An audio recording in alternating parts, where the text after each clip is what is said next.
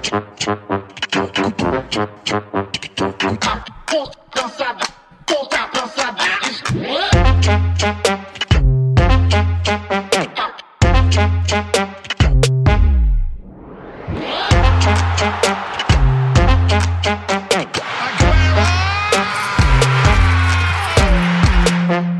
Velkommen til anden halvleg af Fodbold FM, hvor vi slet ikke er færdige med at holde fokus på Danmarks skuffende VM-slutrunde. Hvis øh, vi får tid til det senere, jamen, så vender vi selvfølgelig vender vi også fokus øh, mod de øvrige kampe og emner ved denne slutrunde. Men i første omgang så er vi simpelthen nødt til at fortsætte øh, i samme spor som i første halvleg. Dog så skal vi nu byde velkommen til Henrik øh, Jarsbæk, som er sportspsykolog og konsulent, som er med over en telefon. Velkommen til dig, Henrik. Tak for det. Og med i studiet er stadig Peter Frohlund, Struls Henriksen og Mark Strudal. Vi har jo lige gennemgået øh, opgøret mellem Australien og Danmark, men nu forsøger at indkapsle sådan de tre gruppespilskampe, men også ligesom de omkringliggende øh, faktorer, og ja, hvad fanden der ellers gik galt. Troels, øh, jamen altså, vi har været allerede inde på mange af de her ting, men altså, du var i gang med, med et længere rant. Øh, vil du lægge ud med det nu? Hvad er det? Øh, det er omkring Katar. Ja. Øh, nej, men jeg vil, bare, jeg vil bare sige, at nu snakker vi om, at der er et eller andet galt. Og, øhm, og, og jeg, jeg, jeg, jeg, øh, jeg er ikke i tvivl om, at spillerne har været træt af at være blevet trukket ind i, i hele den her diskussion om Katar. Øh, det synes de ikke, at de er ansat til. Det synes de ikke er deres rolle. De vil være fodboldspillere, og de vil spille fodbold. Christian Eriksen gider ikke stå og snakke alt for meget om menneskerettigheder, og blive trukket op i en krog af nogle journalister på den bekostning. Øhm, og der kan man så sige, hvorfor er det, at de er blevet trukket ind i det? Og det er altså ikke kun medierne det er også Kasper Julemand. Øh, Kasper Julemand, vil, nu sagde jeg det også lidt i sidste time, han vil også gerne være værdipolitiker. Øh, og der, på den måde har han jo ligesom legitimeret, at landsholdet kan blive stillet den slags spørgsmål. Øh, og det er det, der har gjort, at også spillerne er endt med at være nødsaget til at, at skulle svare på det. Og det tror jeg ikke har været godt for... Øh, det tror jeg ikke har været godt for atmosfæren på holdet. Fordi det har de været træt af. Lad os øh, kaste over til dig, Henrik. Hvor, hvor meget tror du, at det fylder for sådan en flok professionelle fodboldspillere, alt det her politiske, som har, har ligget øh, omkring den her slutrunde? Ja, men jeg kan egentlig også godt lægge mig i samme, i samme bås og sige, at selvfølgelig har det en impact. Det vil det helt sikkert have, men jeg vil egentlig hellere ikke mig modsat at sige, at jeg, jeg tror ikke på, at det har den her kæmpe store effekt, at der er det her polemik politiske uden for fodbolden. Det, det, det tror jeg simpelthen ikke på. Jeg synes, det er faktisk det er lidt ude af trit med, med, med virkeligheden, at det er det, der er årsagen til, at vi præsterer så dårligt, som vi gør. Jeg synes, det kan være en, en del af et større billede, men jeg synes bestemt ikke, det er det overskyggende billede, som det dannet, at der er det her uden for banen, som, som florerer. Jeg synes ikke, det er det, der er det afgørende her. Nej, fordi at, øh, jeg, jeg har egentlig også tænkt, at det er måske en lidt billigkøbt undskyldning, fordi når man taler om de her topprofessionelle sportsfolk, er de så ligesom ikke trænet til, og er det ikke også det, der gør dem til de professionelle, som de nu engang er, at de kan lægge de her ting væk, når de nu engang skal på banen og præstere? Det kan man sige, det burde de jo kunne jo, men det er det her tilfælde har altså ikke været muligt. Så kan man så definere, eller diskutere i hvert fald, om, om det var muligt i andre situationer, hvor vores konkurrenceevne var bedre. Spoler man tiden tilbage til sidste år i EM-slutrunden, hvor alt går op i en højere enhed, og vi kan lige pludselig det hele, og i løbet af sidste år, 2021 også 2022, der er rigtig, rigtig mange spillere, som Julian giver debut til, fordi alle kan bare komme ind på holdet og blive assimileret i det hele, og så, så spiller melodien faktisk. Jeg tror, hvis vi har stået i samme situation med samme konkurrenceevne, samme spillere på samme niveau sidste år, og vi havde polemikken udenfor, så tror jeg ikke, det har haft en negativ effekt, at vi skulle stå til regnskab for, hvordan er menneskerettighederne i Katar, hvad synes I politisk om det ene eller andet. Det tror jeg simpelthen ikke på. Altså, hvor går, altså, hvis man kigger på det danske øh, øh, øh, landshold, så er det jo ikke fordi, at de over de seneste par år har oplevet sådan vildt meget modgang. Altså, de har jo nærmest ikke tabt en, en kamp siden Åke Harreide var, var, var landstræner for det danske landshold. Kan det spille ind, at de simpelthen ikke har været vant til modgang? Ja, helt sikkert. Det kan det. Altså, det er jo altså nu, nu skal jeg selvfølgelig også tale om det mentale, ikke? Men, men, men hvornår ser vi, hvor meget mental styrke en person eller en atlet har? Men det gør vi jo i modgang. Alle kan være med, når vi fører 4-0 halvleg. Så kan du bare skifte en ungdomsspiller ind, og skal nok gøre det fint. Det er jo virkelig først den her modgangsperiode, vi ser, hvad er folk virkelig lavet af. Og der må vi jo bare sige, at der er mange, der, der trækker et forholdsvis kort strå i den her slutrunde. Peter, hvis vi kigger på det hvem står så tilbage med, altså ansvaret for, at de underpræsterede så stor grad? Er det Kasper Julemand? Er det spillerne selv? Eller er det DBU, der ikke har skærmet landsholdet godt nok? Eller hvad tænker du? Altså, der er ingen tvivl om, at ansvaret ligger hos dem, der har ansvaret for holdet, så det er hele gruppen rundt omkring øh, landsholdet, som, øh, som ikke har præsteret. Og så er det selvfølgelig klart, at der er aldrig nogen, der har det fulde ansvar for, for noget, han har sagt. Altså, spillerne har jo også et ansvar selv. Men, øh, men altså, der, der er, altså det, det, jeg, jeg, jeg kan ikke sætte en finger på, hvad det er, men der er et eller andet i den gruppedynamik, et eller andet øh, forberedelserne, øh, måden, de har arbejdet sammen på, de temaer, øh, de har snakket om, et eller andet, der har gjort, at, øh, at øh, de ikke har været øh, på det niveau, de skal være, spillerne, og øh, det er et eller andet sted øh, Julemand og hans stab og, og DBU's ansvar, at øh, de ting er på plads. Trods? Ja, altså, man må jo sige, at Jesper Møller øh, på et tidspunkt øh, kom ind i debatten, øh, og, og gjorde det så markant, som jeg aldrig har set Jesper Møller øh, gøre før. Men han gjorde det for sent. Fordi det, der, det, det, det var sket. Altså, øh, de havde stået og skulle svare på det her med, med, med, med One Love øh, øh, anførbindet. Øh, det, det havde fyldt noget dernede på det tidspunkt. Og, og der tror jeg på et eller andet tidspunkt, der sker et eller andet, hvor julemanden siger, øh, nu, nu, nu, nu, nu må I simpelthen træde i karakter, altså den politiske del af DBU. DBU. Der, der synes jeg helt klart, at de skulle have gjort det fra starten af, og så have skærmet i hvert fald spillerne noget bedre. Fordi øh, Ja, nu er jeg ikke sportspsykolog. Jeg har ikke taget en uddannelse i den retning. Øh, men, men jeg tror ikke, man skal undervurdere altså, altså graden af koncentration og øh, hvad det mentalt kræver at, at, at sætte sig op til at spille de der kampe. Og hvis der er nogle ting udefra eller rundt omkring, der forstyrrer på den måde, så, så, så, øh, så kunne jeg da godt forestille mig, at, at det, det, det påvirkede. Jeg, jeg, jeg tænkte meget omkring det pressemøde der man, man kan anskue det for mange vinkler. Jeg er enig i, at øh, Jesper Møller sagde øh, mere, end han, han plejer at gøre, men, men sådan to ting øh, tænker jeg over bagefter rigtig meget. Det, var, det ene var, at øh, altså var, var det pressemøde et udtryk for, at den strategi, man havde haft hidtil, var slået fejl, og man var nødt til at, at lave en anden? Eller var det, fordi man reelt ønskede at, at sige de her ting? Og der, der hælder jeg nok til, at det var øh, nok lidt af det første. Øh, det, det, det synes jeg er, er ret tydeligt. Og det næste er også, altså at, at det man jo reelt bare gør der, det er jo det, man har gjort hele tiden, skubber bolden foran sig. Altså endbudskabet fra Jesper Møller var, at vi kommer ikke til at stemme øh, på øh, Infantino, og øh, vi kommer til, når vi kommer hjem og overveje, om vi vil melde os ud af FIFA. Det sagde han faktisk.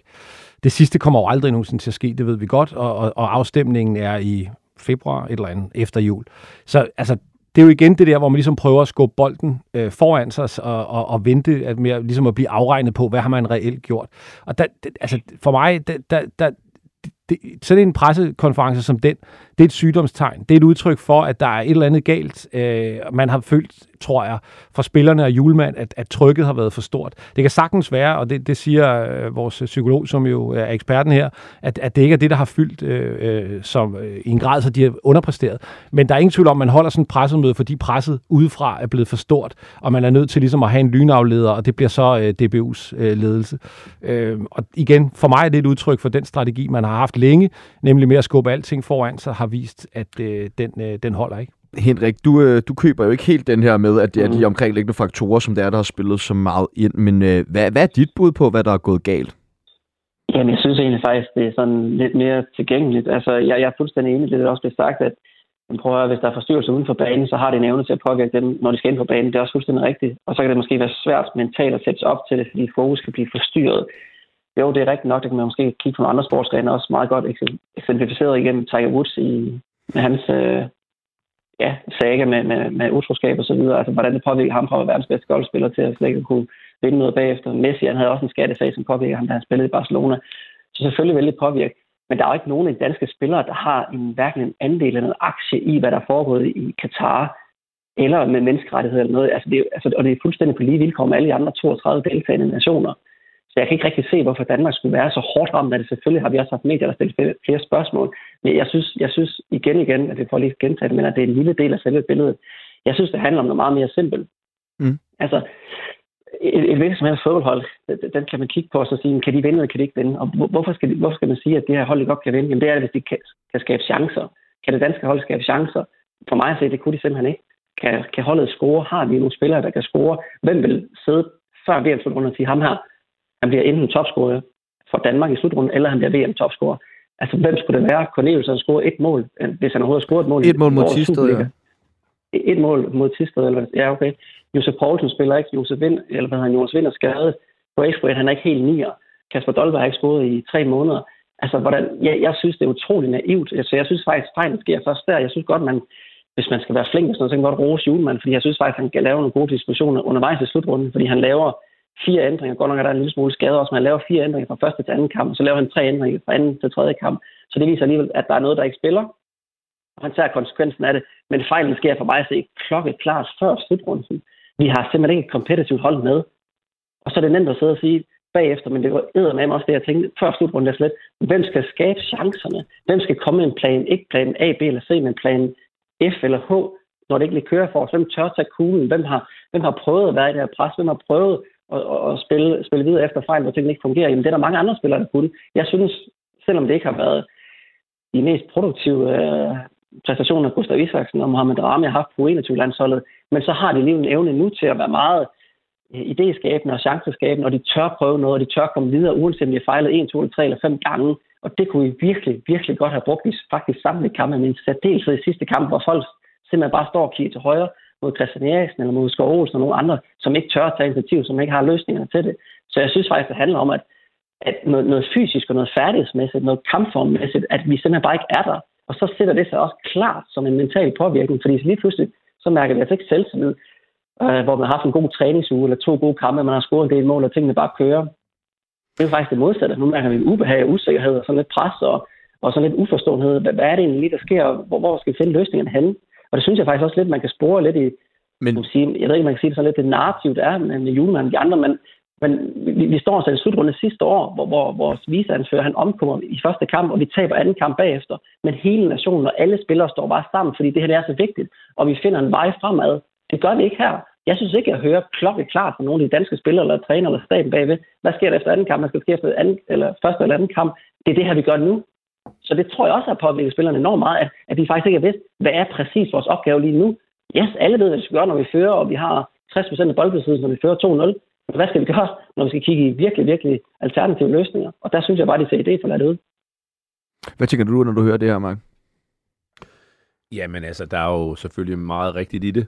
Øh, jeg har det lidt sådan, øh, som gammel spiller også, at jeg kører heller ikke præmissen på, at det her påvirker spillerne, alt det her med Katar. Altså, jeg ser et andet øh, issue. Altså, vi alle sammen ved, Kasper, han er humanist med stort H. Og hvis DBU tænkte, at man skulle ned og udøve aktivisme dernede, øh, så mener jeg, at man er skudt forbi målet. Og det handler igen, som jeg sagde, med den kommunikationsstrategi, som ikke var der. Og der skal man jo netop holde netop min mand som øh, julemand væk og sige, prøv at høre, det skal du ikke, og du skal ikke svare på de her spørgsmål. Det ordner vi, hvis der er noget, der skal tages her, så er det os, der tager de spørgsmål. Du skal kun fokus og svare på taktiske ting og spillere til, ikke andet, og omkring holdet. Øh, og fordi hvis man skulle sige noget, som det her, det kunne have påvirket, jamen så er det jo Kasper. Jeg synes, Kasper har sendt nogle signaler af og til i nogle interview, hvor han siger, det påvirker ham.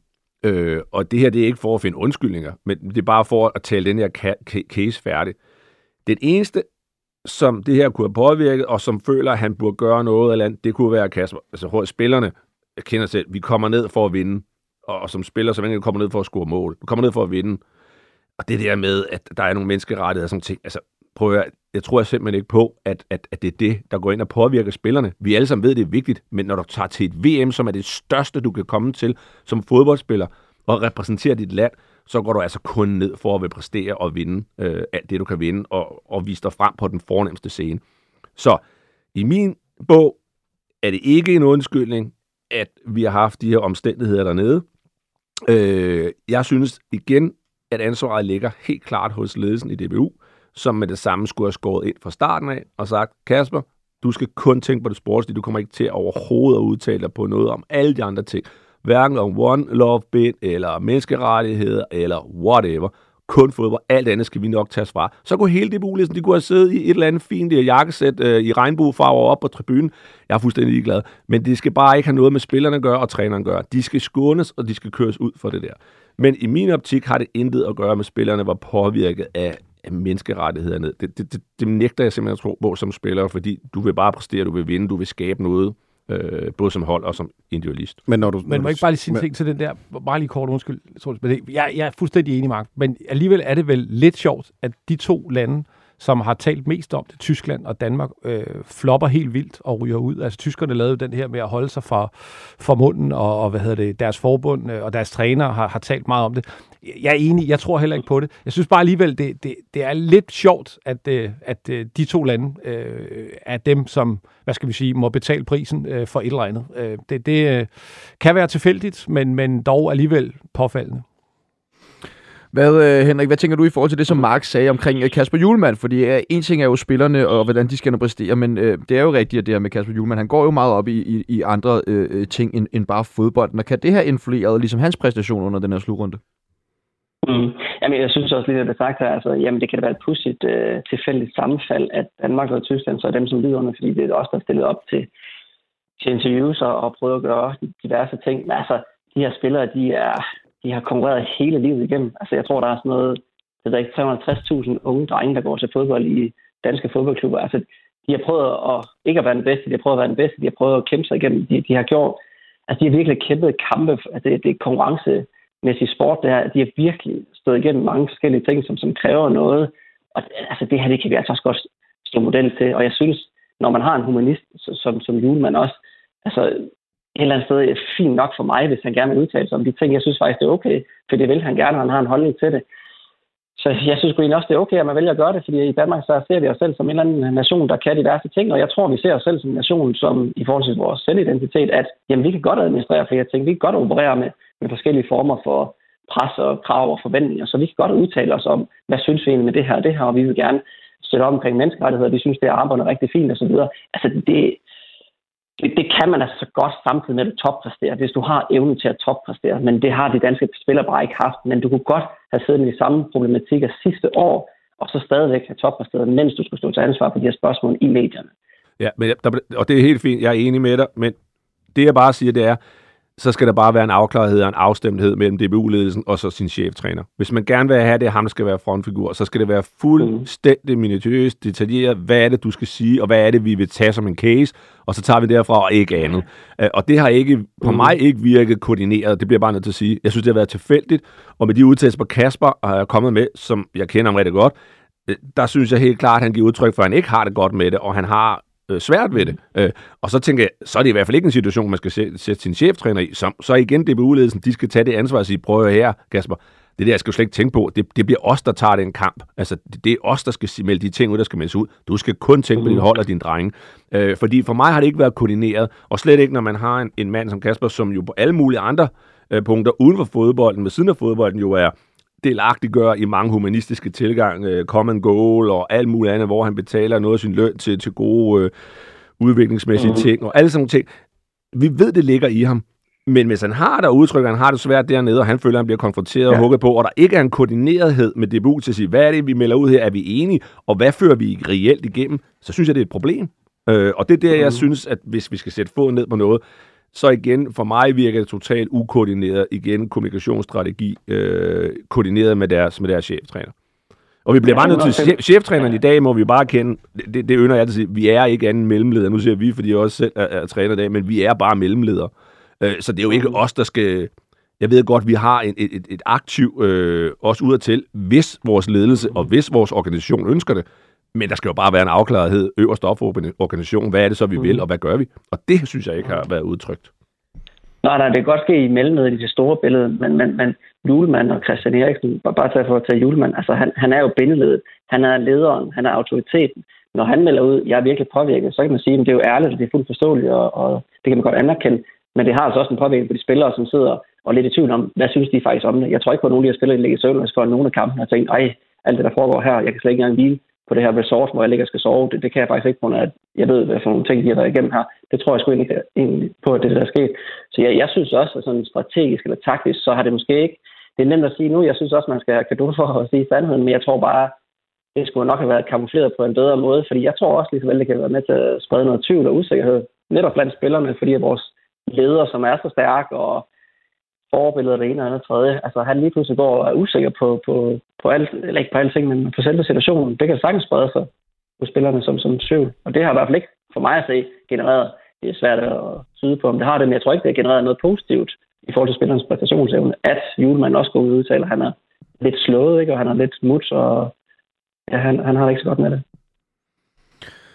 Der er i hvert fald ingen tvivl om, at det er en to her. Undskyld. Ja, jeg vil bare lige altså, brede den lidt ud og så sige, at den her, den her gruppe af landsholdsspillere har nu været til øh, tre slutrunder.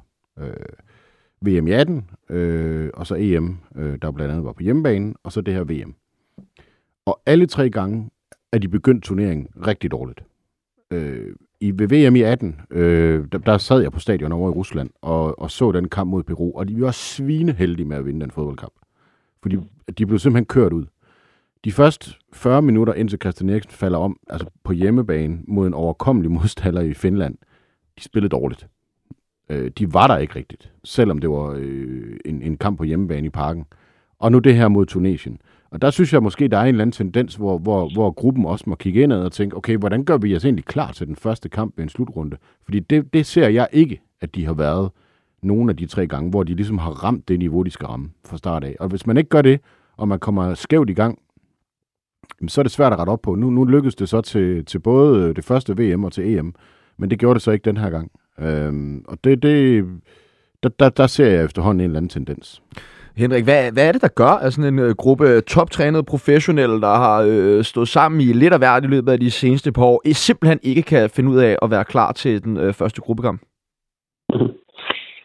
Ja, jeg tror, det er svært at sætte hovedet på sådan på lige præcis, hvad det er, men jeg tror, det er mange forskellige dele. Men, men jeg, jeg tror simpelthen, at vi mangler, øh, vi mangler idéer, vi har. Vi mangler nogen, som, som kan sige, at lige nu så fungerer det ikke øh, fantastisk, det vi er i gang i. Det handler faktisk ikke rigtig om fodbold, ABC længere. Det handler ikke om at spille flot tiki fodbold. Det handler om noget meget mere elementært. Vi skal måske bare løbe noget mere. Det skal kæmpe noget hårdere. Hvilket jeg synes var, var egentlig gode årsager til, at, at Braithwaite kom til at starte inden. Jeg synes ikke, han var en af de bedste spillere i den danske offensiv, men jeg tænker faktisk, det er lige præcis det, vi har brug for. Bare en, der kan ja, slå hovedet lidt fra og, og kæmpe for det. For på et eller andet tidspunkt, så, så skal vi nok komme ind i det igen. Men der, hvor vi er lige nu og her, der, der fungerer fodbolden ikke rigtig for os, og der har vi brug for noget meget mere elementært, for vi på et eller andet tidspunkt får nogle succesoplevelser og kommer sådan stille og roligt tættere på flow-stadie. Fordi at øh, jo længere tid der går, hvor, hvor det ikke lykkes, jo mere tvivl sår det faktisk i spillerne. Og så, hvad sker der, når man oplever tvivl? Det er jo bare en følelse, men det er faktisk en meget invaliderende følelse, som kan genererer, hvordan du så påvirker, eller hvordan det påvirker dig i din adfærd bagefter. Og der ser vi bare, at mange spillere bliver lidt smule passive og afventende og tøvende. Og så kan man lave noget, der er lidt forceret og lidt forkrammet lige pludselig, men, men det er bare meget, meget langt fra et flow-stadie. Og der synes jeg, man skal have fat i noget meget mere simpel fodbold, som, som gør, at man kan kæmpe sig ind i kampen igen. Og når man så får nogle af de her succesoplevelser, det er have nogle gode spilsituationer, skabe nogle muligheder, eller måske få et mål, eller komme foran, jamen så kommer spillerne stille og roligt tættere på at være i det der mindset, de skal være for at være så lidt mere øh, fandme voldsk og lidt mere modig og være lidt mere risikovillig. Og hvis det ikke sker, jamen, jamen så sker det modsatte faktisk, at vi begynder lidt at overtænke selve situationerne. Og det er bare ikke, når, når vi er under pres, og vi er i kampen situation, vi skal stå og tænke, opveje eller opfinde en dybe tallerken. Der skal vi handle på intuition. Og det er derfor, jeg tror også, mange spillere, man næsten kunne sige, hvis man udplukker en masse øh, klip fra VM-slutrunden, så kan man sige sådan, altså agerer vi eller reagerer vi? Det, det har alle fodboldspillere hørt ens træner sige, det er virkelig vigtigt, at vi agerer i stedet for at reagere i dag. Det er modstanderne, der gør det. Jeg synes altså, mange af de danske spillere reagerer i den her situation, fordi de simpelthen er for låst, og vi ikke kan komme ud over det. Og der synes jeg, ja, hovedet på søvn måske, at det er på grund af det mentale, der spiller ind, som så bare har en klar negativ påvirkning, som vi ikke kan komme ud af. Og der synes jeg, vi mangler en idé til, hvad gør vi så her nu? Og der, der, der tror jeg, man kunne have brugt nogle meget mere simple fodboldspillere, som havde mindre færdigheder, end, end de 11 danske starter havde, men som bare ville kæmpe og fight noget mere og, og få det bedste muligt ud af det. Så tror jeg faktisk, de har opnået mere, og så kunne man stille og roligt have, have kommet tættere på sit præstationsniveau, og så kunne tingene måske begynde til aller, aller sidst at gå op i en højere enhed. Men det er jo alt for tidligt, specielt når vi får så en dårlig start. Nu bliver det så sagt, at Troels, tror jeg, det var det med både i 2018 og 2021, vi får en dårlig start, ikke? Men, men, men, men så er det virkelig også svært at komme efter det. Så det handler enormt meget om i alle situationer at få en god start på kampen for alle spillere. Vi skal lige have en god succesaktion, for så er jeg lidt mere selvtillid. Men det handler også om på kollektiv basis at få en masse succesaktioner, og det havde vi bare ikke. Troels, du her. Ja, øh, der, der vil jeg bare lige sige, at noget af det, som man kan jo sige, at han er en utrolig kedelig landstræner, Gareth Southgate, og at englænderne også spiller langsomt og kedeligt, men det er jo det perfekte turneringshold nu. Fordi de har et fuldstændig klart koncept det er sådan her, vi spiller, og alle spillerne hviler i det. Så kan du sætte en 19 år ind, som selvfølgelig er en meget, meget stor profil nede i Dortmund og sådan noget, men han præsterer bare sit topniveau, fordi han kommer ind på et hold, hvor der er fuldstændig klare rammer om, hvordan skal vi præstere, også under pres. Du finder jo ikke et, større, et, et land, der er under større pres til en slutrunde nærmest end England. Men, men der, og, og, og, der, der må man sige, at, at de har i hvert fald ikke fundet et eller andet slutrunde-koncept, synes jeg, i den her gruppe af landsholdsspillere, hvor de hviler i det. Det hele, det er, jeg synes, det virker, har virket en lille, altså til, til EM, der, der er det jo så den her Eriksens situation, der gør, at hele nationen samler sig, og så er det energien derfra, der ligesom bliver øh, svunget ud i, en, i, en, i, en, i nogle præstationer med, med et fantastisk hjerte og, og mod. Det er jo præcis det der. Mm. Altså, der blev sagt før med, med at agere og reagere, og, og hvad hedder det, hvad er, altså, hvad er sådan next step, når det ikke fungerer? Hvad gør man? Hvad, hvad er planen? Og det er jo faktisk det, jeg synes, der er ekstraordinært besynderligt ved den her slutrunde, at, øh, at det har virket som om den plan, ikke var der, og at den i hvert fald ikke lå i baghovedet på spillerne. Og man tænker jo netop, at, at man har udtaget den gruppe spillere, man har, fordi de har relationer, fordi de kender spilsystemerne, fordi de har spillet mange kampe sammen og har en masse indbyrdes forståelse. Jeg synes faktisk, den del er bare endnu en af de, øh, så er vi tilbage til din listemark med 10 ting, men endnu en af de ting på listen, som er underlige, det er det her med, at altså, det virker som om, at når vi har øh, ligesom kørt øh, sur i, i, i nogle enkelte ting, jamen vejen ud af det har vi ikke rigtig kunne finde, og i hvert fald ikke kunne finde den sammen. Og, og det synes jeg, altså igen er en af de der ting, hvor man tænker, hvorfor er det ikke det? Hvad er det, man ikke har, har snakket om? Eller er der, er der, er der et eller andet i, i træningsdagene øh, op til, som, øh, som har øh, fået fokus et forkert sted hen, fordi man tænker, der, der er en rigtig god blanding af nogen, der har spillet rigtig meget, og nogen, der har spillet lidt mindre. Her tænker jeg på landsholdet, og, og alle kender Julemands øh, filosofi og måde at spille på. Så at man skal se rådvild ud mod hold som Tunesien og, og, og Sydafrika, skulle til at sige, Australien, det er jo helt vildt. Altså det, det, det, er, altså, det er jo endnu en af de her ting, hvor man tænker, hvad, hvad, hvad er der sket? Øh, og som man en dag virkelig, virkelig gerne vil høre en lang forklaring på, fordi vi har set øh, virkelig rådvild ud. Øh, men, og der er vi så tilbage til det med lederne. Altså når ja. lederne ikke øh, er på toppen, altså Simon Kær, jeg nævner også Kasper Schmeichel, når Thomas Delaney han bliver, bliver skadet, Pierre Emil Højbjerg har spillet lidt for meget, og Eriksen ikke ligesom trækker det op, øh, så er der jo også en modstander. Så når Tunesien kommer med den energi, de kommer med, hvem er det så, de kigger imod til at finde ud af, okay, hvad gør vi nu?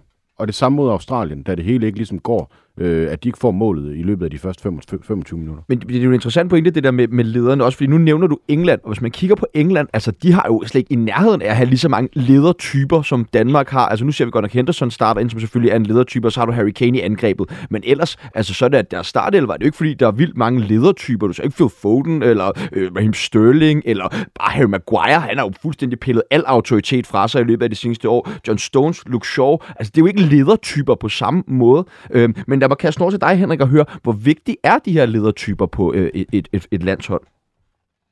Jamen, jeg synes, det er altafgørende. Jeg tror, det er det, som øh, jeg tror, det er Mark, der sagde det før. Altså, altså, vi kigger mod autoriteten. Vi kigger mod dem, som, som er øverst i arkivet, og det gør man, i, det gør man også øh, i dyreverdenen. Det gør vi alle steder. Det gør vi også i erhvervslivet, i en eller anden virksomhed. Så selvfølgelig kigger vi mod Christian Eriksen, og vi kigger mod Simon Kjær, og vi kigger mod Thomas Delaney, som så ikke er der jeg tror også, altså et hypotetisk eksempel, hvis man nu har sagt, at øh, både, nu var Simon Kjær og Delaney så ikke med de to kampe, men havde det ikke været en del af slutrunden, så tror jeg faktisk også, at der er andre, der havde vokset mere og taget mere ansvar, fordi deres position var højere i hierarkiet. Jeg tror, det ville være, nemmere for dem at tage det her ansvar og være en større leder, fordi at de har indfundet sig i rollen, hvis de andre autoriteter ikke havde med, altså Kjær og Delaney og, og Eriksen skuffer jo også som autoritet her, fordi det er fuldstændig rigtigt, som også bliver sagt, at vi kigger mod dem, som vi har størst forventninger til, som har de største kvaliteter, og hvis de blegner, eller hvis de det er lidt en skygge af sig selv, eller leder efter løsninger, eller måske ikke lige er der 100%, jamen så påvirker det mig enormt meget negativt. Vi har kun to muligheder i forhold til den her sociale påvirkning øhm, på, på et hold. Det er, at vi kan påvirke hinanden positivt, og vi kan påvirke hinanden negativt. Og konkurrenceevne, det gør enormt meget godt for at påvirke hinanden positivt. Tvivl gør også enormt, enormt meget dårligt for at påvirke hinanden negativt. Jeg tror, at de danske ledere, dem der har været ansvarshævende, eller dem der skulle have taget ansvaret, de har faktisk haft øh, den svære konsekvens, at, at, at man har påvirket sine medspillere negativt. Jeg tror, at mange andre spillere har taget mere ansvar i andre situationer, hvis man ikke har set, at, at Eriksen og nogle af de andre har stået, ja, det er groft at sige, at han stået som en stor spørgsmålstegn, ikke? men, men han, at han har let efter løsninger, han ikke rigtig har kunne komme, komme ud af sin skal og måske bare knokle igennem, så, så, så tror jeg helt sikkert, at det har påvirket øh, de andre spillere på en negativ måde. Peter? Men vi, altså det, det, det er jeg enig i. Jeg kan bare ikke lade være med at tænke over, at altså behovet for, for ledelse og ledere afhænger vel også af den opgave, man bliver stillet over for. Og, at, altså, øh, hvis, hvis vi kan begynde at snakke om manglende ledelse og problemer med, hvem, hvor skal vi kigge hen, når vi spiller mod øh, Tunesien eksempelvis. Altså, vi får jo en spiller, med al respekt for ham, en dygtig Superliga-spiller, Djibali til at ligne Messi.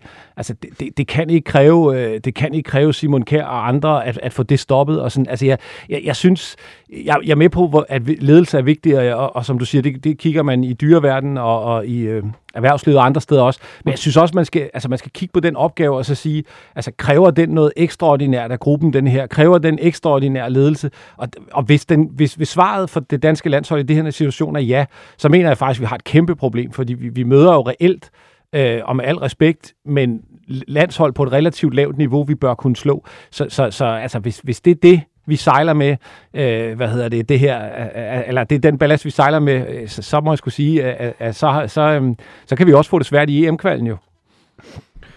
Øh, nu har vi talt en lille smule om de her ledere og, øh, og også om det her hierarki. Og Mark, vi så lige kaste over til dig, altså fordi vi kan selvfølgelig kun spå og gisne om det her. Øh, men tror du, at der er så harmonisk en stemning i det her omklædningsrum, og så stærkt et sammenhold, som de danske spillere og trænere har talt om de seneste år? Øh, ja, det tror jeg faktisk, der er.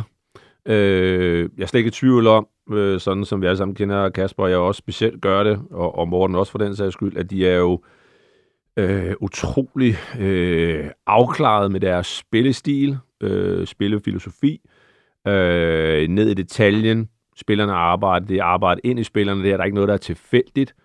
Øh, så det, det er i hvert fald øh, på 100% på plads med den der afklarethed i, i spillestilen. Øh, så det kan ikke noget. Og dit spørgsmål var, jeg mistede lige tråden, øh, Sebastian. Ja, men det var mere i forhold til det her. Altså, tror du, at, til, at det her sammenhold er så stærkt i det her omklædningsrum? Ja, altså spillere og trænere imellem. Ja. Ikke? Nu tager vi DBU og øh, ledelsen ud, men ligesom dem, der figurerer i, i omklædningsrummet. Ikke? Ja, men det, det tror jeg absolut, at jeg tror, de har en, en, en stærk fællesskabsfølelse og harmoni i den truppe. Og så kan man diskutere, er der for meget harmoni? Og det, det er der, hvor vi kommer ind igen og tæller ledelse, fordi der skal også være nogen, der bryder nogle gange harmonien og, og kan man op i nogen og ryste posen eller give nogle, nogle, nogle kontante retningslinjer, som også de unge tør følge. Øh, men jeg er, ikke, jeg er ikke sekund i tvivl om, at de er top forberedt på spillerne på, hvad er det, der møder os, hvordan skal vi spille, hvad ændrer vi det til, hvis det ikke går. Altså alle de der ting er, er totalt kortlagt. Og så kan vi sige, som, hvad er det så, der gør det? Jamen, så er vi jo inde på det her med, at der er en del forskellige øh, øh, nuancer og momenter, der gør, at det samlet set øh, bryder, korthuset falder. Øh, og et af dem er, som vi snakker om, når vi kigger på, hvem er det, der skal gå ind og tage til den, hvis vores, vores styrker, vores, dem, der kommer med den her maskulinitet og power, de ikke er der. Fordi jeg synes også, der er en vigtig pointe, en anden pointe, som jeg gerne vil have med, det er, vi taler om, ja, vi vil gerne have nogle andre spillere med, som kan spille anderledes, hvis vi får brug for det. Nogle, som er fysiske og, og kommer med noget andet. Ja, ja. Men altså, vi glæder os over den form for fodbold, som vi lykkedes med i hele vores kval, og også som vi spillede øh, under EM. Øh, og så bliver jeg bare nødt til em slutrunde, og så bliver jeg bare nødt til at sige, vi skal også passe på, at vi ikke bliver for kloge, og vi så siger, så tager vi fem andre spillere med, som spiller en helt anden type fodbold, og så ændrer det. Nej, det gør det ikke, fordi det, der er indkørt og indarbejdet, det kan du ikke bare ændre med at sætte tre-fire andre spillere ind, der spiller helt anderledes. Altså, du har jo netop en strategi og en styrke i din spillefilosofi og strategi. Så det der med at sætte fem andre spillere ind, altså jeg kan sige det igen, øh, da vi spillede Champions League dengang med Nordsland, det var et meget sjovt øh, eksempel at give på det, hvor der var nogen, der sagde til os bagefter, aha, burde I ikke bare have stået lavt og forsvaret jer og kørt nogle omstillinger, og så måske fået et point eller to mere? Jo, jo, det er jo flot, men vi har jo ikke et hold, der kan stå lavt. Altså, vi har, vi har små spillere, vi har tekniske spillere. Vi kan, vi kan ikke stå lavt og forsvare os. Altså, har jo ikke en chance imod. Altså, vi vil komme endnu dårligere ud. Så du bliver jo også nødt til at finde ud af, hvad er dit, hvad er din styrke, og så spille på en styrke, og så må du selvfølgelig udvikle derfra og, og forbedre dig, så det bliver endnu bedre. Og det synes jeg jo også, at læren af alt det her, det er, at der er klart mange ting, vi kan forbedre os på, som det her lille land, vi er. Og, og netop som Troels var inde på, vi kan i hvert fald ikke falde hen til øh, afslappethed og tro, at alt er super godt nu, og det kører sig selv. Vi skal stadig arbejde benhårdt, så der er masse arbejde at gøre. Vi skal blive ved med at jobbe på vores talentudvikling og på de enkelte spillere. Og det er jo både, som vi er inde på her, mentalt kan vi rykke nogle ting, øh, teknisk, taktisk kan vi rykke nogle ting og igen også udvikle vores øh, talentstrategi med at få spillerne tidligere ud, så de bliver hærdet noget mere ude i udlandske mm. klubber, så de kommer måske med endnu større topniveauer vant til et større pres og sådan nogle ting, når de så kommer ind og tager, også måske til at kan tage det her større ansvar i sådan nogle situationer, hvor vi sidder og snakker her om, der mangler nogen, der tager det der ansvar. Ja, men så kan det være, at vi netop skal udvikle på de her ting blandt vores unge spillere. Men det der med at bare sige, at vi tager fem andre spillere, som spiller helt anderledes, og så tror vi, så går det fantastisk. Nej, fordi så falder hele konceptet jo også sammen. Så vi bliver også nødt til at være tro mod det, vi, vi arbejder på, og, og, og vi har som spillefilosofi. Ikke? jeg vil gerne lige vende til lidt tilbage til det der med hierarkiet, øh, fordi at i modsat dig, Mark, så er, er, uden, og jeg vil jo gerne lige understrege over for vores lytter, det er ikke fordi, jeg har et eller andet belæg for det, eller en eller anden vanvittig insider-viden, men jeg kunne godt frygte, at der er nogle negative effekter ved det her hierarki. Øh, for nu har jo Kær og Smeichel øverst i det, uden tvivl, øh, og det matcher vel ikke helt deres øh, plads i truppen i forhold til det spillemæssige, eller hvad tænker du om det, Troels? Øhm, jamen, jamen jeg, hvad, nu hvis Simon Kær, han, han ikke rigtig kan komme på holdet nede i Milan, skal han så blive ved med at være landsholdsanfører? Øh, og der, der, øh, hvad sker der med Kasper Schmeichel nede i Sydfrankrig? Altså, der, der, der kan der da sagtens komme til at være nogle svære beslutninger, der skal træffes. Øh, og, og det kan også være, at Kasper Juhlmann bare, slet, altså bare, bare fastholder, det er sådan, det, han, han vil fortsætte, at det skal blive ved med, at det, det er de to, og øh, det er også Delaney, selvom Delaney måske, øh, det kan være, at han ender i FC København, hvem ved. Øh, Øh, men, men der er helt sikkert nogle ting, som... Fordi der er jo heller ikke nogen, der ligesom står lige bagved og, og lurer. Det skulle så være en, en Joachim Andersen, øh, en Pierre Emil Højbjerg måske. Øh, men, men, men, men det kan da godt blive svært, det der. Øh, og, og, og men er deres roller blevet, de blevet for meget? Er de blevet for store? Fylder de for meget på det her landshold? Og igen, vi kan jo kun selvfølgelig kun gisne om det, vi ved det jo ikke, men altså, som, som vi også snakker om, det her med, Simon Kern holder både øh, øh, talen inden kampen mod Australien og efter, da de har tabt, er det ligesom også ham, uden han har været på banen. Altså, er der et eller andet i det? Og, og kan der med, at de har de her fire spillere, Christian Eriksen, Schmeichel, Kær, Jamen, altså, det... øh, Delaney, ja. er, er, er de, kan, kan de være for distanceret i forhold til de unge spillere? Sidder det for hårdt fast, det her hierarki med, at de ligesom bestemmer, hvilket der gør, at der er nogle af de unge spillere, der, der bliver lidt kudet af det? Øh, altså... Jamen, der har jo været meget... Øh snak om, hvem der nåede de her 129 øh, landskampe først, om det var Eriksen eller om det var Simon Kær og slog Peter Smeichels rekord. Som om det bare var sådan givet, at Simon Kær, han vil, han vil få over, over 130 landskampe. Altså konkurrenceelementet er lidt forsvundet ud af det. Og der, der, der, øh, der, der, der har jeg lidt... Jeg, jeg mangler en lille smule sådan dynamik i gruppen.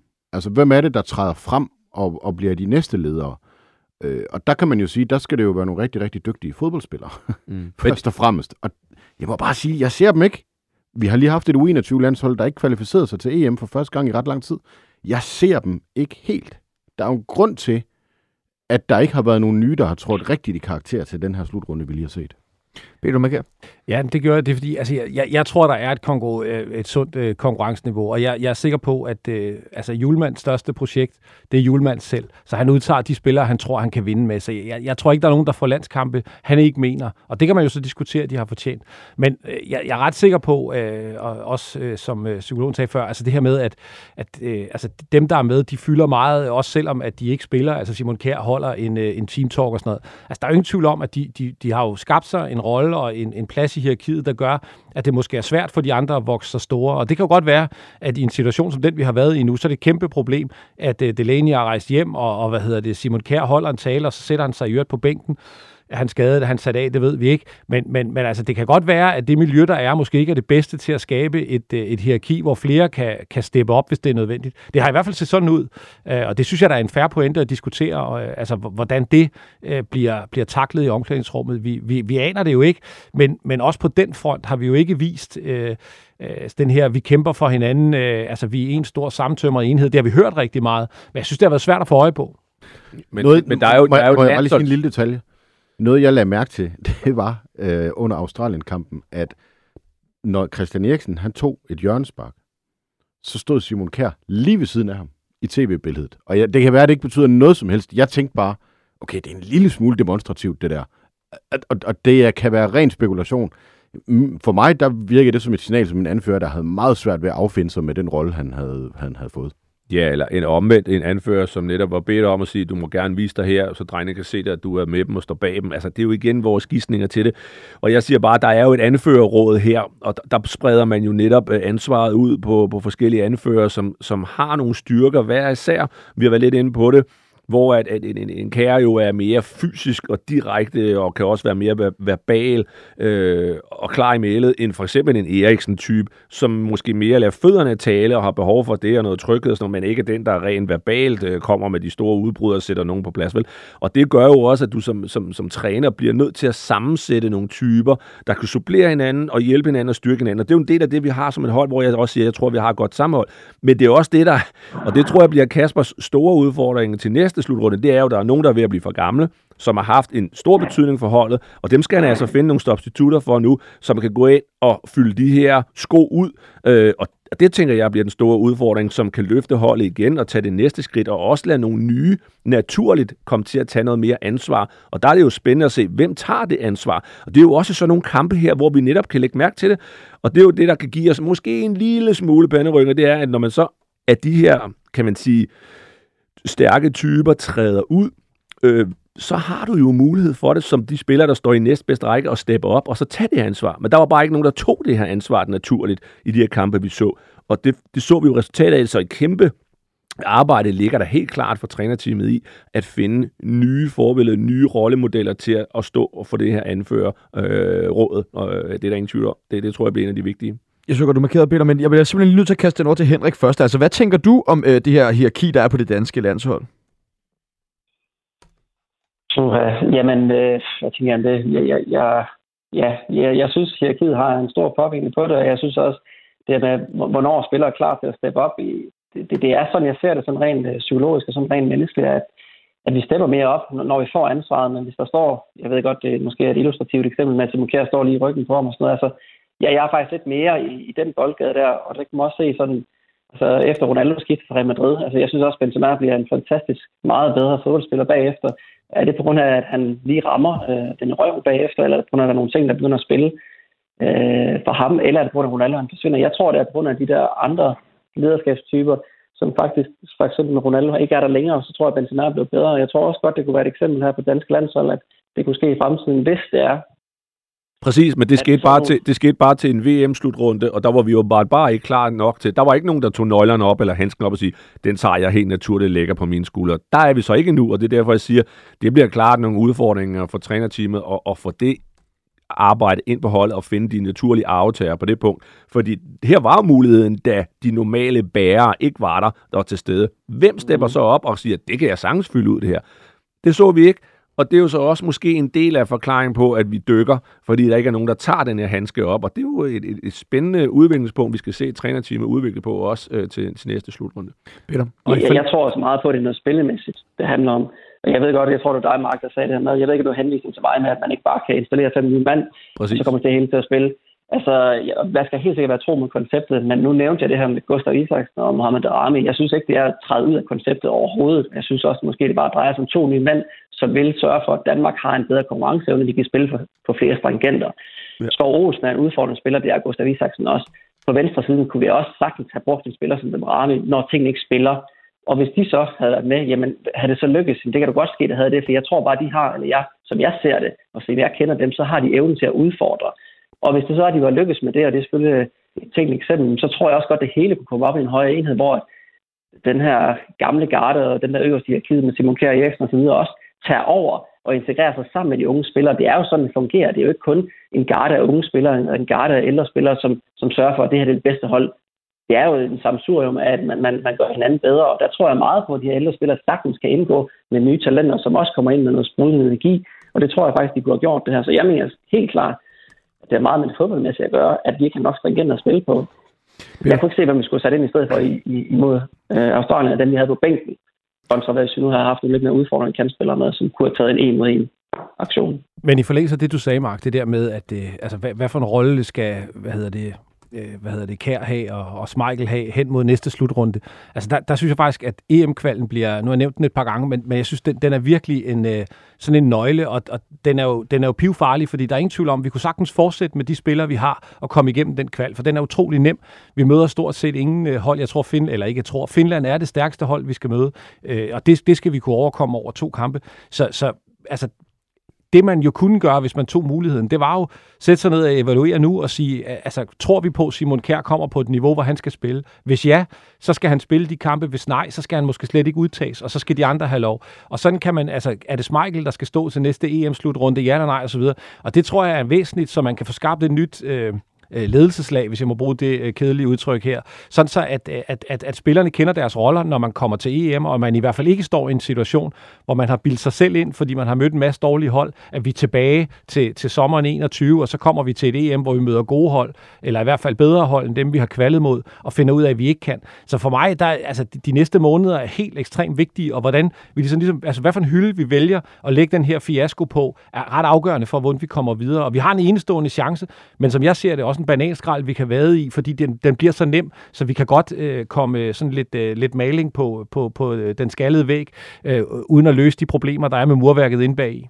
Ja, og, det er jeg helt enig i, og det, og det er jo også derfor, jeg siger, at det er den største udfordring, der ligger for trænerteamet selvfølgelig. Først og fremmest øh, Kasper Julemand at finde den her balance. Øh, men vi skal også bare igen være klar til at sige, jamen så skal vi også igen se, at det bliver ikke bare en walk over den her, fordi der kommer til at ske nogle ændringer. Jeg kan ikke se, altså nogle af de gamle, vi allerede nævnte ud, skal være med til næste slutrunde. Det er min øh, vurdering. Øh, der skal tyndes ud. Måske er det en af dem, der kommer med. Men ellers så, så skal der skiftes en del ud. Men vi skal også gøre det gelinde. Altså vi kan ikke bare fra den ene dag til at sige, nu skifter vi fem mand eller seks mand. Det kommer til at ske over tid. Og så er det jo Kaspers netop, det er jo det, han får sine penge på, og det er jo også at træffe de de lidt kedelige dispositioner nogle gange, hvor han må sige, nu takker vi af for dig, du har gjort det fantastisk for Danmark igennem mange år, du har mange landskampe, men nu skal vi videre til næste step, og det har du været med til at gøre plads til, nu skal vi have nye folk ind. Og det bliver den overgangsfase, vi skal bruge vores kvalkampe til her, så vi skal bare huske også, når vi sidder og taler om det her, Lad nu være med at tro, at vi igen vinder kampene 8-0. Det kan godt være, at der er nogle af kampene, hvor vi, vi får en stor fed sejr, men der vil også være kampene, hvor vi bliver nødt til netop at eksperimentere med de her ting, for at stå stærkere til en ny slutrunde, vi kommer til. Det synes jeg er en vigtig point, det at få med. Henrik, øh, hvordan rejser man sig efter sådan en øh, kollektiv skuffelse som det her? ja, det er et glimrende spørgsmål.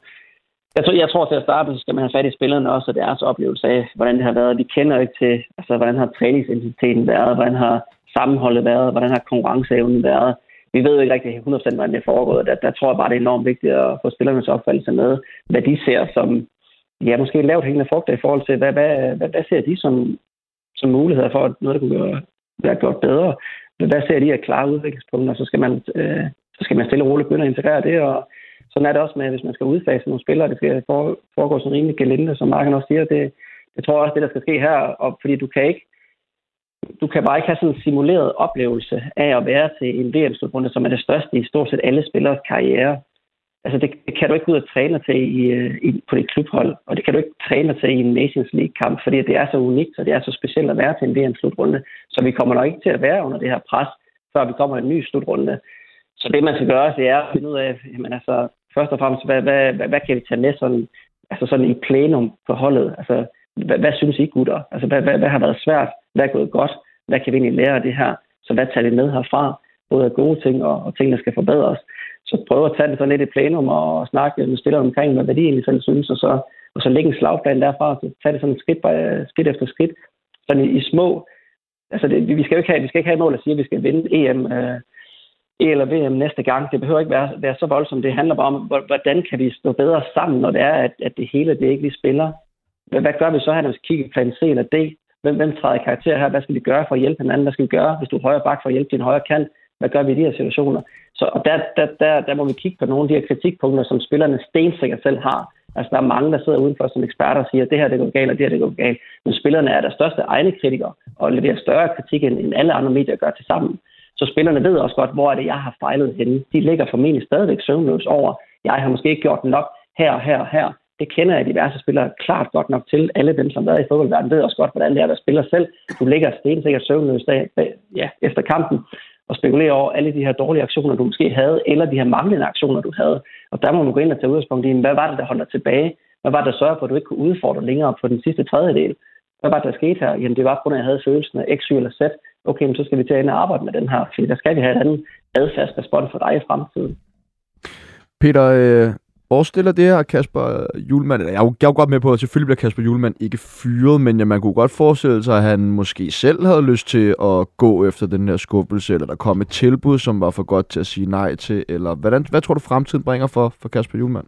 Det er sjovt, du siger det, fordi det har jeg faktisk tænkt en del over. Altså, der er ingen tvivl om, at hvis øh, Kasper Julemand var en aktie, øh, beklager, jeg arbejder i en bank, så Det den så slags ryger ud af, det lige pludselig så sker det ikke. Jeg Og det ser jeg ikke godt ud i Jeg øjeblikket. prøver at begrænse. Nej, men hvis han, var, hvis han var en aktie, så efter 21, så, så øh, var der vel ingen, der kunne forestille sig, at den havde tag. Øh, jeg tror, at hans karriereplan, og nu er vi jo virkelig ude på de lange ski, men altså, jeg tror, at hans karriereplan var at øh, klare sig godt med Danmark til den her VM-slutrunde, og så tage en af de mange jobmuligheder, der var, og overlade det til en anden. Det, det er sådan et, et personligt gæt. Det tror jeg ikke, han kan nu. På, jeg tror, at hans aktie er faldet ret betydeligt på det her. Ikke fordi, at, at han er blevet en dårlig træner over natten. Han er bare ikke den hy- øh, succeshistorie, han var. Øh, derudover, så tror jeg også, der ligger et pres på ham for ligesom at, øh, altså, at vise, at han kan vende noget i modgang.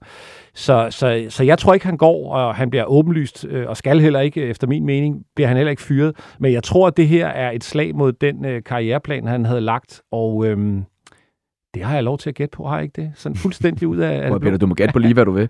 Troels? Ja, hvad hedder det? Um,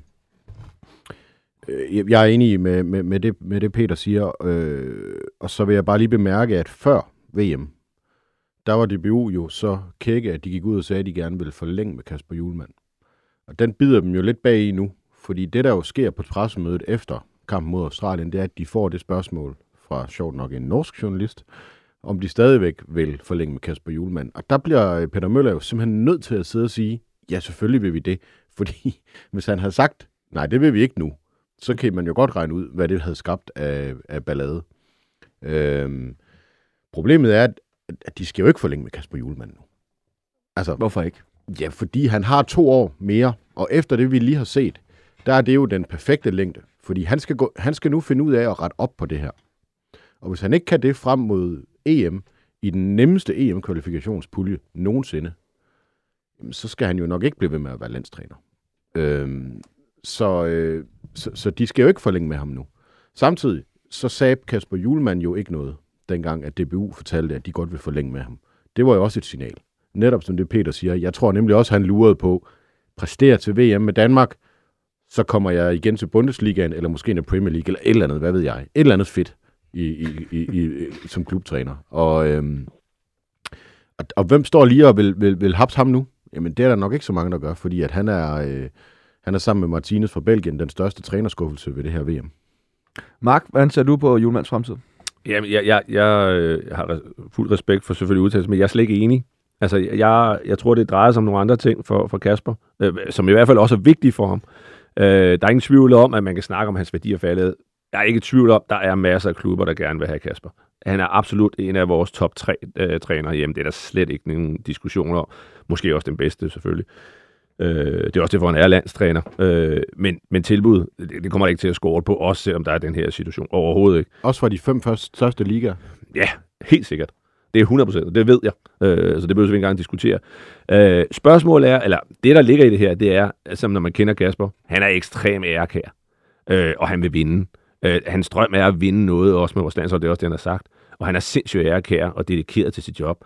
Øh, og han vil have rigtig svært ved at efterlade lige det her eftermæle herhjemme. Så jeg kender ham øh, alligevel så godt, tror jeg, at han helt klart gerne vil vise hele nationen, at vi kan gøre klart det her bedre. Øh, det er den ene ting. Men, men det, der også afhænger af, og det er en vigtig pointe, det er stadigvæk også, at vi ved, at der er rigtig mange ting i gang i DBU. Og som vi kender Kasper, så er han også en udviklingsmand.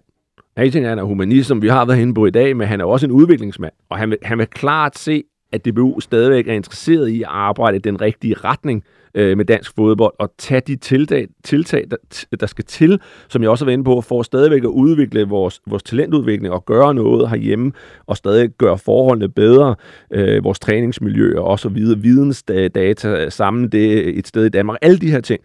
Og der tror jeg, at det bliver en rigtig vigtig evaluering øh, efterfølgende her. Det bliver, vil DBU det, og vil de investere i det her? Så er han der også. Men hvis de ikke vil- det, så kunne jeg sagtens forestille mig, at han sagde, prøv at høre, øh, jeg skal videre nu. Øh, jeg, jeg, jeg dropper ud, og så, så kommer der nogle andre, øh, der skal tage fløjten nu, og, og så få det her til at, at bygge noget nyt op. For man kan sige, det er jo også et godt tidspunkt at sige, fint nok, der skal skiftes en del ud af de gamle garde og sådan nogle ting. Så lad en ny mand komme til her. Så for mig at se, der er han i dilemma med sin ærekærhed og stolthed og sin dedikation til fodbold, og det der ønske om at vi vinde noget. Men det hænger lige så meget sammen med, hvad DBU øh, er interesseret i at gøre, om de jo også stadigvæk bygger på øh, og vil lægge til. Fordi ellers så kan han være auf Wiedersehen, det ved vi alle sammen. Øh, og jeg vil sige, at som Troels var inde på, der er klubber, øh, der vil have Kasper. Øh, Hvilke også, klubber er det, der gerne vil have ham? Det vil jeg ikke sige, men jeg ved bare, at der er klubber, og det er for top 5 klubber. Altså, altså top 5 ligaer, altså uden problemer. Så, så det er ikke det, der skorter på. Han kan få en kontrakt i morgen, hvis han vil have det. Øh. Men tror du, tror du ikke, Mark, at han må, han må... Altså, jeg er enig i, at han skal nok få nogle jobtilbud. Det, det er bare ikke i tvivl om, det er, at, at sådan noget her er jo... Altså, fra at gå, gå fra, at, at man tænkte, det kan ikke blive, øh, eller det kan ikke stoppe med at gå opad, så går det nu nedad. Og han skal jo også vurdere, kan, kan jeg få den succes, øh, hvis jeg bliver et år mere eller to år mere, tager en EM-slutrunde med, fordi altså, han kan jo heller ikke, altså hvis han har en forventning om, eller en fornemmelse af, at der hvor vi er nu, det står sådan lidt i stampe, ja. så kan et til to år jo være voldsomt dyre for en karriere, øh, uagtet at han jo øh, er en dygtig træner, som vi jo alle sammen ved alle de der ting. Det, det jeg jo ikke diskutere, det er vi enige om. Så jeg tænker, altså det, det må da være sådan en periode lige nu, hvor der, der, skal, der skal sådan virkelig tænkes igennem, fordi det, det, det er en beslutning, der kan være ret afgørende for, hvad, hvad han ender op med om et par år, ikke? Jo, bestemt, og jeg er helt enig, men, men det er også derfor, jeg siger, at jeg tror ikke, det er kun afhængig af det sportslige for ham på den måde, men det er også afhængigt af, hvor er DBU som organisation på vej hen? Hvilken retning vil de gerne? Er det den, Kasper også kan identificere sig med? Eller er de på vej et andet sted og sige, det, det kommer ikke til at ske, Kasper, det der. Vi vil noget andet, og vi kommer ikke til at lave de der investeringer, som du drømmer om for at rykke vores fodbold yderligere. Fordi han er klar over, at vi skal jo forbedre sig. Det viser det her EM også, eller VM også, at vi skal jo, vi skal jo rykke os på rigtig mange parametre stadigvæk. Og hvis han kan se, at, at DBU ikke går den vej, Jamen, så tror jeg også, at altså, der har han jo, altså, så har han jo så kalkuleret, og, og også i skold, altså, så man sige, fint nok, så er det ikke mig, der skal stå øh, til ansvar og være frontfigur for det her. Henrik, altså vi har simpelthen ikke mere tid tilbage, men jeg bliver lige nødt til at høre dig øh, lynhurtigt, ja eller nej, tror du, at Julemand han er træner til øh, næste EM? Ja, det tror jeg. Og så bliver jeg også lige nødt til at høre dig, står du op?